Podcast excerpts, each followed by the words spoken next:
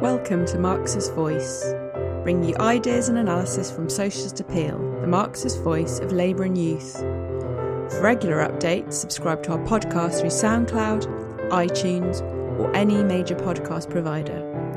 Or visit our website at www.socialist.net, where you can donate and subscribe to our paper online and help support us in the struggle for socialism.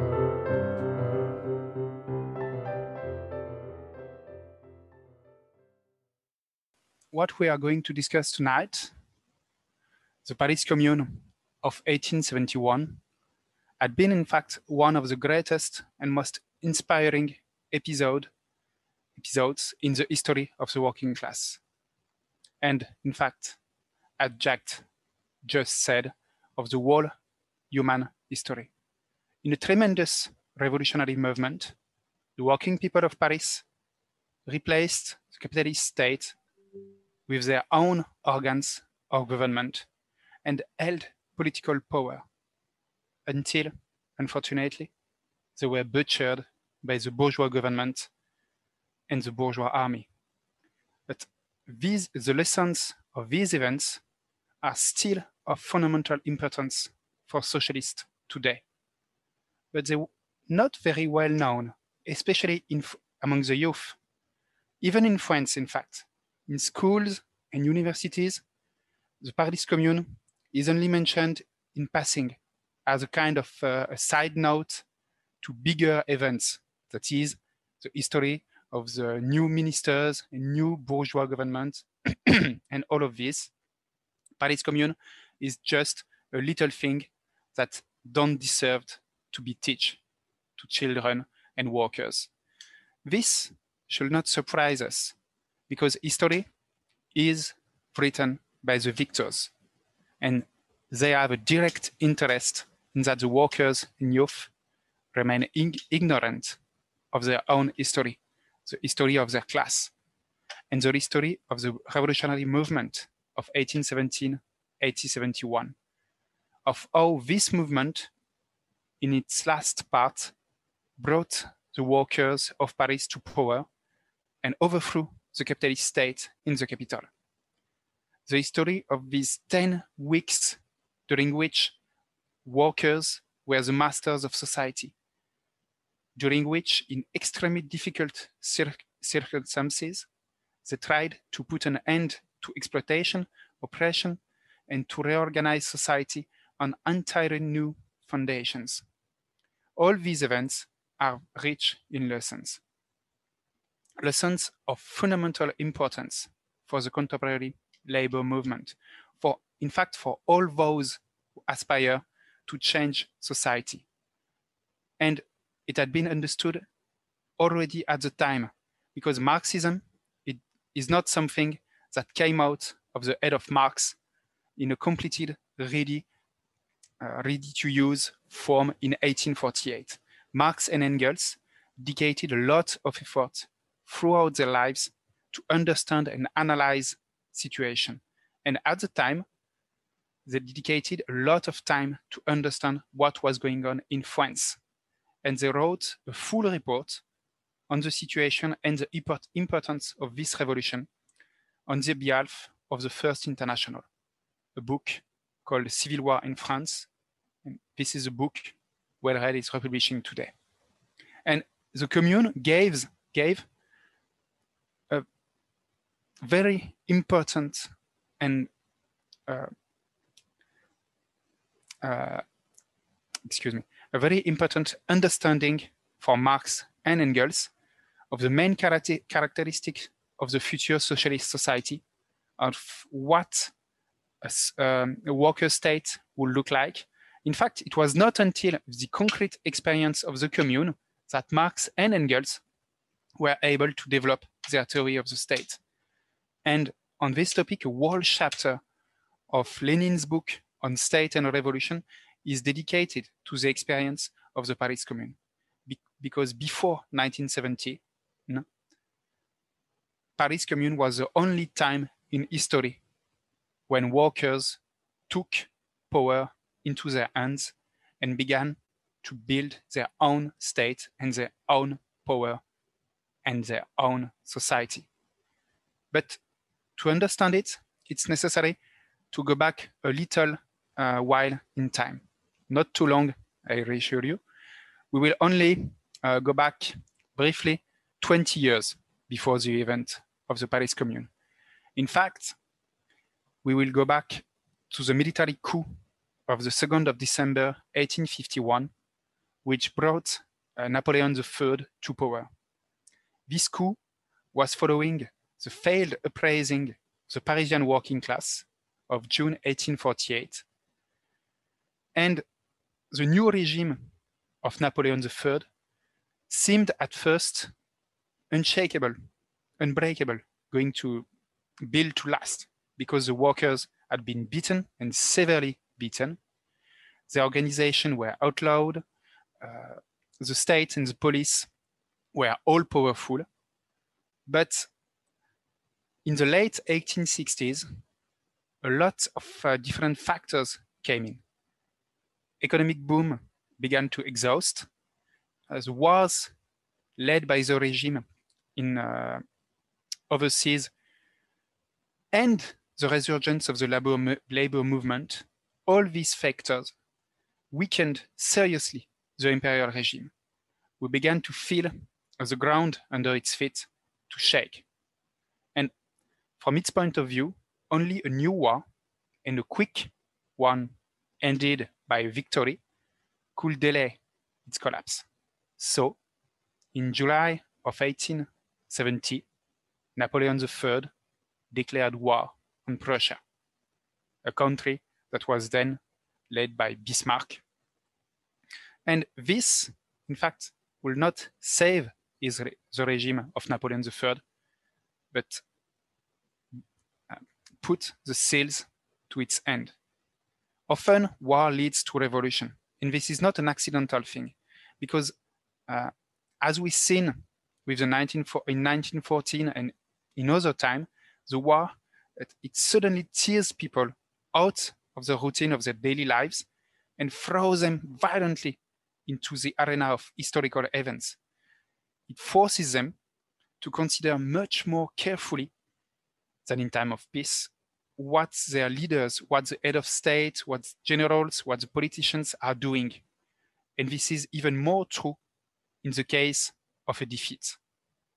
And the attempted invasion of Germany by Napoleon III was not only a defeat, but it was complete disaster. Because on the 2nd of September, near Sedan, the emperor himself was captured by the German army along with tens of thousands of soldiers. As soon as the news came in Paris, there was massive demonstration that filled the boulevard of the capital, demanding for the overthrow of the empire and the proclamation of a democratic republic. And these events of the 4th of September 1870 marked the beginning of the revolution that was going to last for a long time till the end of the Paris Commune. At the time, in September, the Republican opposition, moderate bourgeois Republicans, were terrified by this movement. They were in, in fact more afraid of the people than they were of Napoleon or of the German army. And truth is that they were forced to proclaim a republic on the 4th of September. And so a national defense government was installed, composed of bourgeois politicians, because this climbed to power more easily because bourgeoisie in a capitalist state, in a capitalist society, is always in the corridors of the power in a bourgeois state. So when a dictatorship falls, the bourgeois are, are always terrorized to take power in their hands. And even more so when the workers' own leaders are paralyzed. And this was the case in September 1870. And it is necessary to talk a little bit about a man, Auguste Blanqui, and his followers, because he was the most respected leader, the leader with the most political authority of the whole French socialist movement at the time. But he was in jail in September 1870 because he had attempted to overthrow the Bonaparte regime earlier during the spring of 1870, even before the beginnings of the war. And Blanqui was a kind of um, an interloper in the French socialist movement at the time. He was a revolutionary and a dedicated one, and a critic of the reformism of Proudhon and such, but he was a, a, uh, a weird one, as he was opposed to vast movements, vast mobilization, vast uh, entry into action of the masses. For Blanqui and all his followers, revolution, in fact, was more like uh, a coup. Secret cells of armed revolutionaries getting out of the caves, of the uh, underground uh, caves, into action according to a secret plan to take over uh, city hall, uh, military barracks, and then when they take it, took it, they proclaimed socia socialism, and everything was done. And then oppression will disappear. It was in fact a very naive way of thinking. But nonetheless, Blanqui invested all of his life in the struggle. He spent most of his lifetime in jail, and this uh, gave him a very uh, a lot of respect from the working class, from the socialist movement. But on the bad side, he missed almost all of the great struggle of the French working class because at each time the working class uh, uh, get into action, he was already out of the scene because himself were, was uh, were gone into action earlier, too early, in fact. And nonetheless, his followers will play kind of a leading role in the commune and in a big part of the 1870-1871 revolution.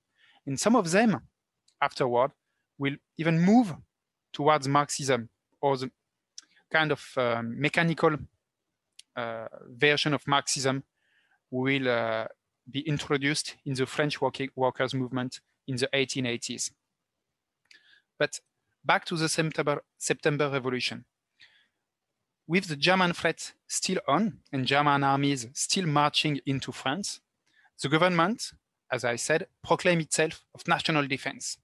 But in fact, as soon as he was put in power, he was preparing itself to capitulate as soon as possible and even to restore monarchy, to put a new Bourbon king on the throne of France. Because the bourgeois were confronted to a dilemma. German armies were threatening Paris in the whole country, but the only way to defend it with Napoleon's army beaten and dispersed would have been to arm the people on a massive scale. And this was unacceptable for the French bourgeoisie. It was life of or death question. And it was even more life of the, or death question, as in Paris, a whole section of the working class was already armed and organized inside what was known at the time as the Garde Nationale, the National Guard this is a bit uh, awkward because this militia, the Garde Nationale, was formed at first during the French Revolution of uh, 1789, more as a counter-revolutionary force. It was formed of bourgeois volunteers, and it was supposed to be used to suppress and to quell uh, working class and poor uh, parts of the, of the population in the great cities. It was used in Paris to suppress uh, workers' uprisings in 1831, in 1848, and uh, again in 1851. But with the September Revolution and the beginning of the war, a great number, a big number of Parisian workers joined the Garde Nationale as volunteers. And they came with their ideas, with their habits, that took from the workers' movement. And notably, the habit to elect leadership. So the officers of the Garde Nationale began to be elected and to feel themselves and to be, in fact, responsible to their men. And as time passed, the Garde Nationale became very fast a kind of autonomous armed organization of the proletariat of Paris. And it even gave itself a political leadership, as during the fall, a central committee, le Comité central de la Garde nationale de Paris, was elected to uh, represent the whole of the Garde nationale inside of the capital. This central committee was composed mainly of revolutionaries, but a big majority of them were kind of blocked in the past. They had their head um, trapped in memories of the Great Revolution of 1792, 1793, Robespierre, Marat, les Jacobins, all these things, and not in the true situation of 1870, 1871. You had, also, you had also a big minority of Blanquists and a very small minority of members of the First International, but most of them were in fact followers of Proudhon and his reformist outlook. And you saw you have only a tiny, very tiny number of followers of Marx and Engels. But what needs to be um, stressed is that all of these groups uh, had, in fact, no organization. You had no revolutionary party, no true revolutionary organization dedicating itself to spread slogans, tactics, explain to the masses what was to be done, what was to be understood, and what was the situation, in fact. And the Central Committee and the Garde Nationale were functioning in a kind of always improvised way. But nevertheless, from the fall, this Central Committee of the, of the Garde Nationale became a counterweight to the bourgeois government in an example of uh, limited dual power, limited because it was confined inside of the capital, inside of Paris. But for the bourgeoisie, this was nonetheless unacceptable. So in order to solve this problem, the fact that the workers armed themselves and were organizing themselves, the government was in fact ready to let the Parisian workers suffer and fight to defeat and then to negotiate a gentleman's peace with the German. So when in, in mid-September the German armies began to uh, put Paris under siege, nothing was done by the bourgeois government and its armies to stop them. In fact, you had at the time a, full army of 120,000 men were staying quiet because their commanders were in fact negotiating with the Germans the authorization to cross the line to go uh, suppress the Parisian Garde Nationale uh, auto-organizing. Uh, and it was the German who refused. So these heroic bourgeois generals and their men surrendered without a fight, instead of defending the capital and the country. This situation, the siege of Paris, was long and bloody. It lasted from September till the end of January, and it caused approximately maybe 47,000 deaths. You people were starving to death. Rich people were eating uh, the elephants of the zoo of Paris, while the poor who were lucky were buying to very expensive prices rat meat. And the whole situation was a long period of suffering for the Parisian working class, during which French generals were refusing to go on the offensive. May, maybe the only victories of the French army during this war were in fact uh, the fruit of an army led by the Italian revolutionary Garibaldi, who bypassed the orders of his French superiors and fought push back the Germans in the upper Rhone valley.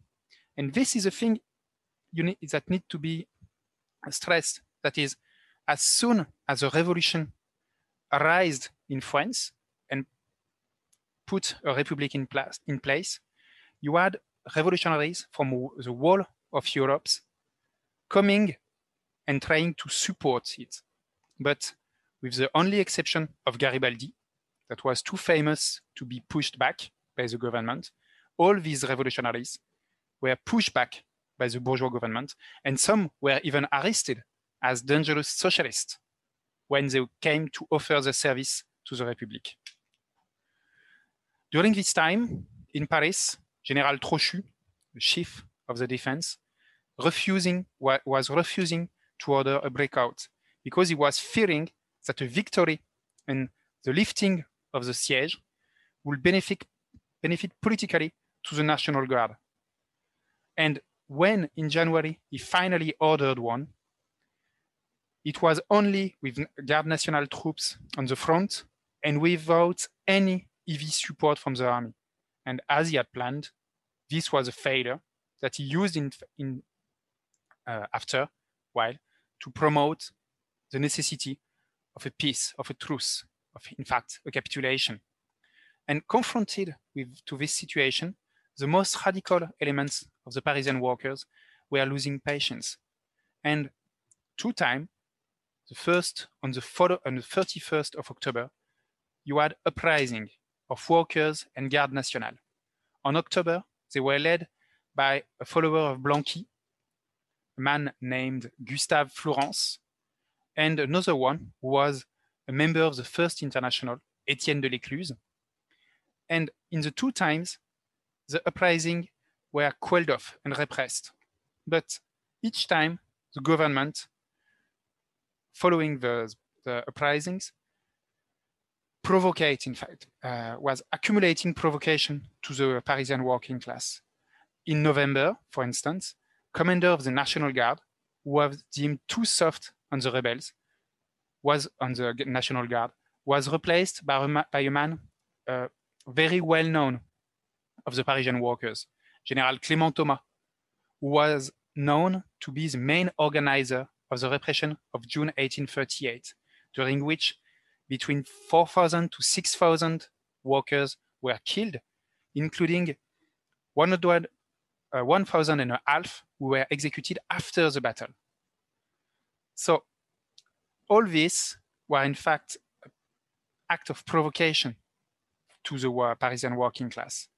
But another consequence is that all these uprisings were in fact too early, was in fact uh, premature, led the Blanquist leaders either to go underground or to be arrested.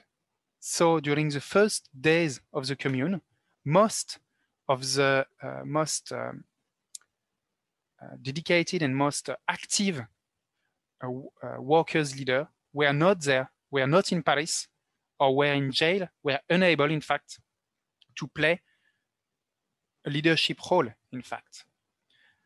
At the end of January 1871, after um, six or seven months of, of siege and a lost war, the government signed a truce on Bismarck's terms.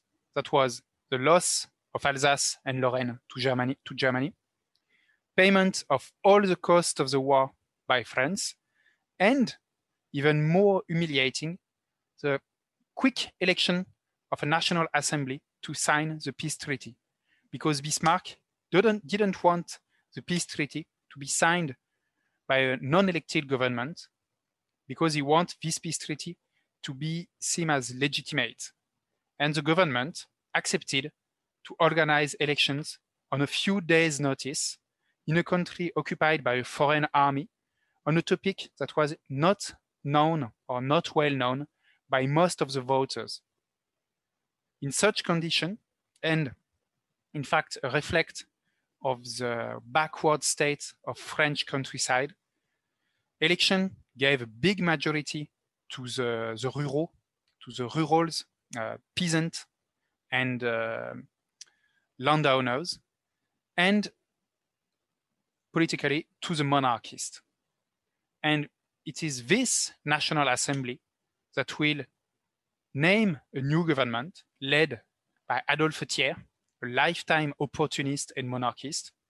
And it is this government and this National Assembly who will be a kind of uh, focal point for the whole counter-revolutionaries forces in France.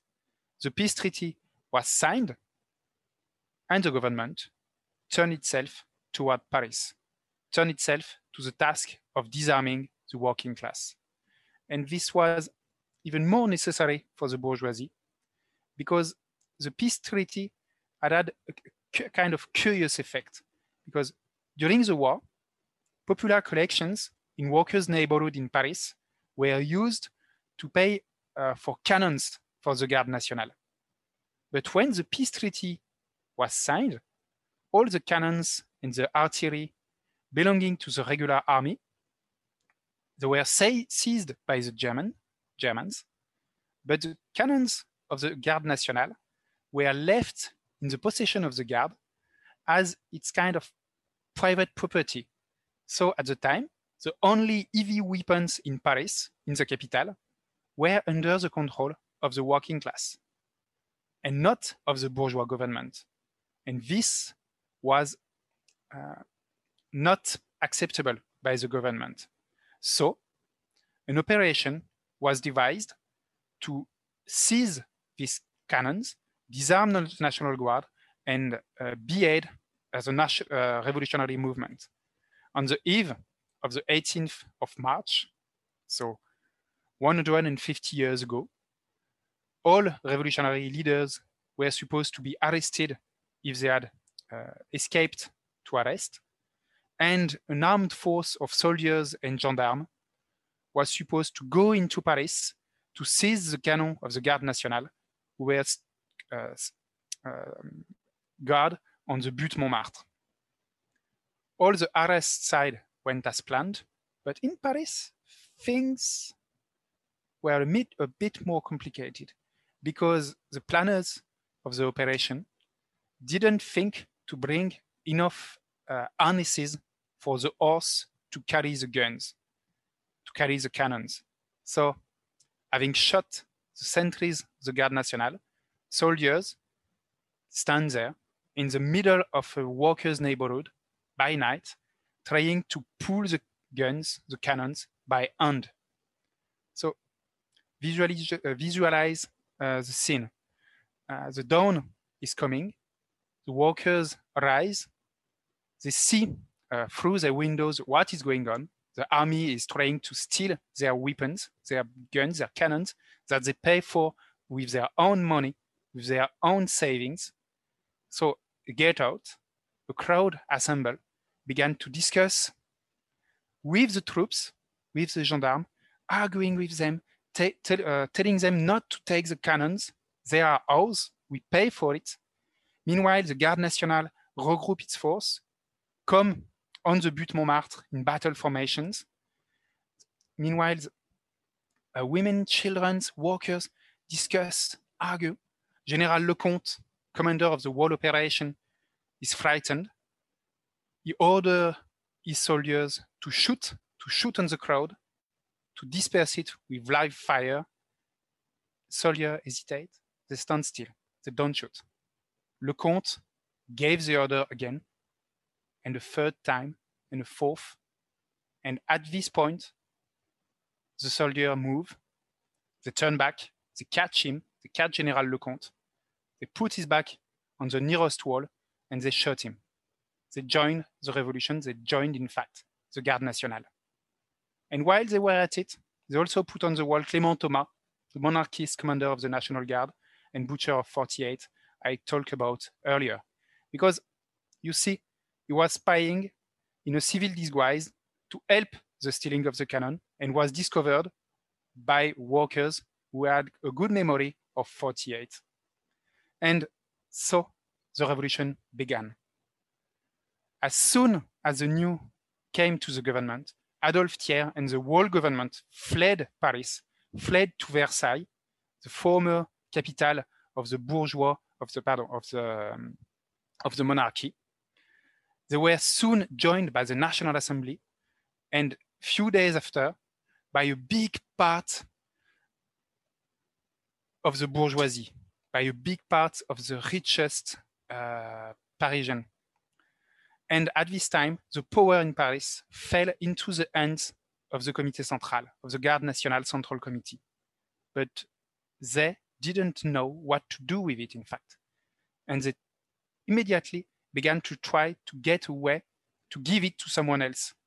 So they concentrated on the coming municipal elections of the 26th of March, hoping that these elections will put a power that they will put in place a power they could give authority to and they will not have anything to do afterward. It was a big mistake because they lost precious time. They should have concentrated on Thiers and his government, who was concentrating all forces of reaction in Versailles and was also taking this time to liquidate, murder all the small uprising in other cities, because it is a thing that is not always uh, known, but in Lyon, in Toulouse, in Marseille, you had uh, small uprising in solidarity with the commune, but they were uh, crushed in a few days. And what the CC and the Garde Nationale should have done was to uh, would have been to rush after Thiers to crush the counter-revolution nest in Versailles. But they were not serious, they were hesitating. On their side, Thiers and the bourgeois were not wasting time. On the 21st of March, they took over the Fort Valérien, who overwatched Paris and can be used to shell it with artillery. Communard didn't even, the communal leadership didn't even took the time or interested itself to defend it. So the Versailles troop, the Thiers troop, took it without a fight. And as he needed troop, Thiers turned himself to Bismarck, turned, turned sorry, to Bismarck, and asked him to release prisoners to help crush Paris. Bismarck accepted, but he asked for money in exchange. So Thiers, Thiers rose the national debt to pay for his mercenaries. Thanks to it, he, he soon had a 130,000 strong army composed mainly of selected soldiers from prison background coming from the most backward place of France, Catholic Brittany and Vendée, and all this backward rural uh, countryside. Meanwhile, in Paris, the 26th of March elections were organized and they gave an overwhelming majority to the revolution. Newly elected delegates formed what is known as the Conseil de la Commune, who, wa who, who was to be, in fact, for these 10 weeks of the existence of the Paris Commune, the revolutionary government of Paris. And for Marx, this, the Paris Commune, was the first worker state of history. It was different from a normal state that is placed above society by the ruling class to defend its interest in its, its interest. The members of the commune were not to be paid more than the skilled workers. They were to be responsible in front of their, of their voters. They were to be revocable, in fact, by their own voters. There were to be no more separation of powers, which only has meaning in a bourgeois state because the true power is not in the assembly or in the corridors of the Senate, but in the administrative councils of the corporations and banks. Instead, the commune concentrated its power, all its powers, under the control of the working class. And the permanent army that the government, bourgeois government tried to use to crush the working class was repl replaced by the people in arms, the arming of the whole people on a voluntary basis. And this worker state put in place a whole set of social and economic measures, moratorium on rent, uh, separation between church and state, facilitation of divorce, a full uh, literary uh, sorry struggle against illiteracy, and also something that is often forgotten. They began to organize a collectivization of the factories that were abandoned by their owners and to organize a kind of centralized organization of the economy inside of the city. And it was also an internationalist state. Every worker was given full political rights, whatever his origins. And foreigners were given high posts in uh, the Paris Commune. The Hungarian-born Leo Frankel became delegate to labor. Poli Polish revolutionary uh, Jaroslav Dąbrowski became even the head of the Commune army in early May of 1871 and you have a whole lot of German activists, uh, Italian revolutionaries, etc., in the, in the wall in uh, the wall of the Paris Commune. But unfortunately, all these measures and all the dreams and the discussions of the Parisian working class were was threatened by the counter-revolution amassing forces in Versailles. And a few minority of the leaders of the commune were conscious of this fact. They were a minority because most of the leadership after the first day, first week, were hoping, was hoping for a compromise, a kind of uh, compromise with the government and Thiers. And these leaders even refused to take over the Banque de France, a thing that Marx stressed as a big mistake, a symbolic mistake, and the Banque de France, the bourgeois central bank, even during the Commune, even as his, his uh, siege was in Paris, his, its headquarters was in Paris, it continued to pay the salaries of the servants, civil servants, and militaries and generals and ministers of the Thiers government.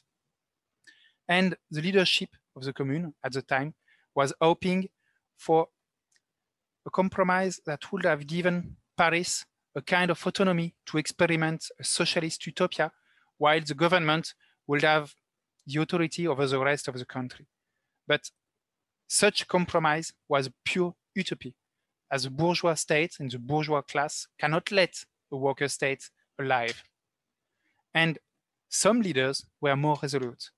Gustave Flourens, whom I, have talked about earlier about the October uprising, he was freed from prison after a few days, and he was pushing at the time for an offensive because he understood that if Versailles was not crushed by the working class, it, wa- it was the bourgeoisie and Versailles that will crush Paris.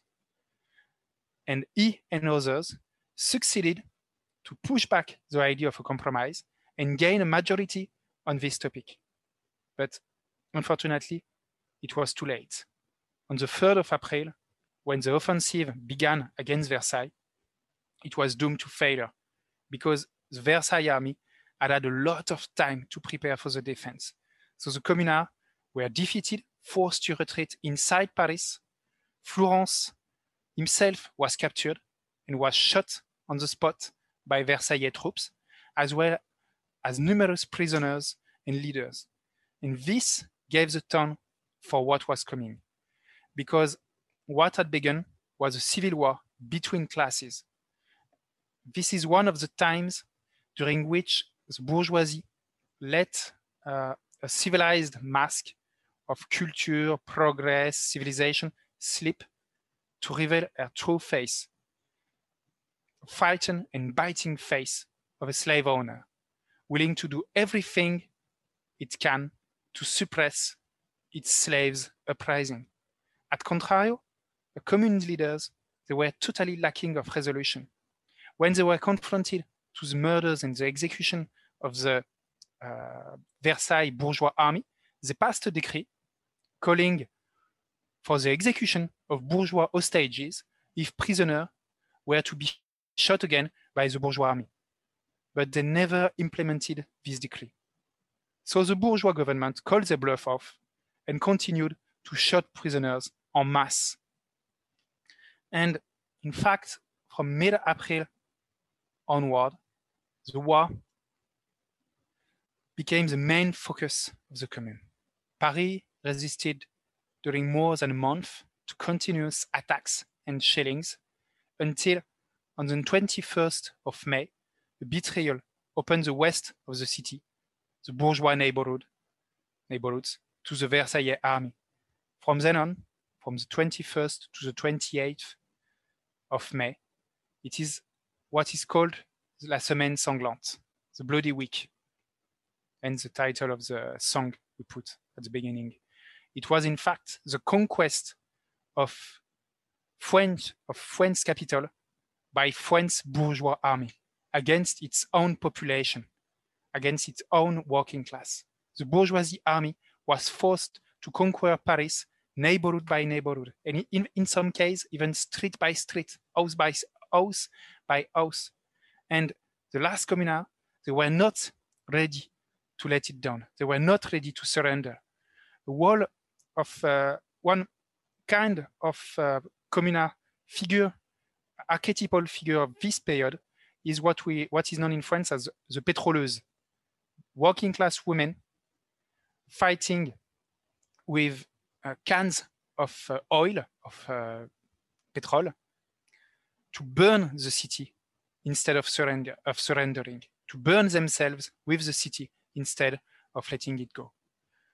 Last communards, they fought on Montmartre along the graves of the Père Lachaise cemetery. And after surrendering, all these fighters were shot by the Versaillais against what is now, now, now known as the Mur des Fédérés, the Mur of the Communard, Wall of the Communard, sorry. The bourgeoisie was frightened, had been frightened, so it unleashed a revenge on the working class. Between 15,000 to 30,000 people were killed during this last week of the commune. In some cases, prisoners were shot with machine guns or grape shot from cannons to go faster, to go quicker in the liquidation of the heads of the revolution. Being in the street near a barricade or looking too smart while prisoner was enough to get shot. Leaders were forced into exile when, the, when they survived to the massacre. The French workers' movement was beheaded and the bourgeoisie was thinking it was quiet for a long time. But it was not. The workers' struggle cannot be suppressed indefinitely. Workers' movement in France rose its head again. And in fact, as long as class society will exist, workers will fight to destroy it.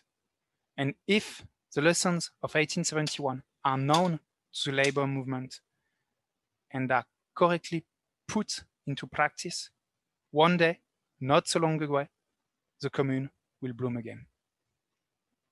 Thank you.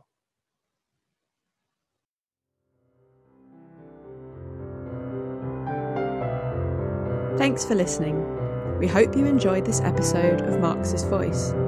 You can subscribe to our podcast through SoundCloud, iTunes, or any major podcast provider or visit our website at www.socialist.net. And if you're able to, please donate or subscribe online and help support us in the struggle for socialism.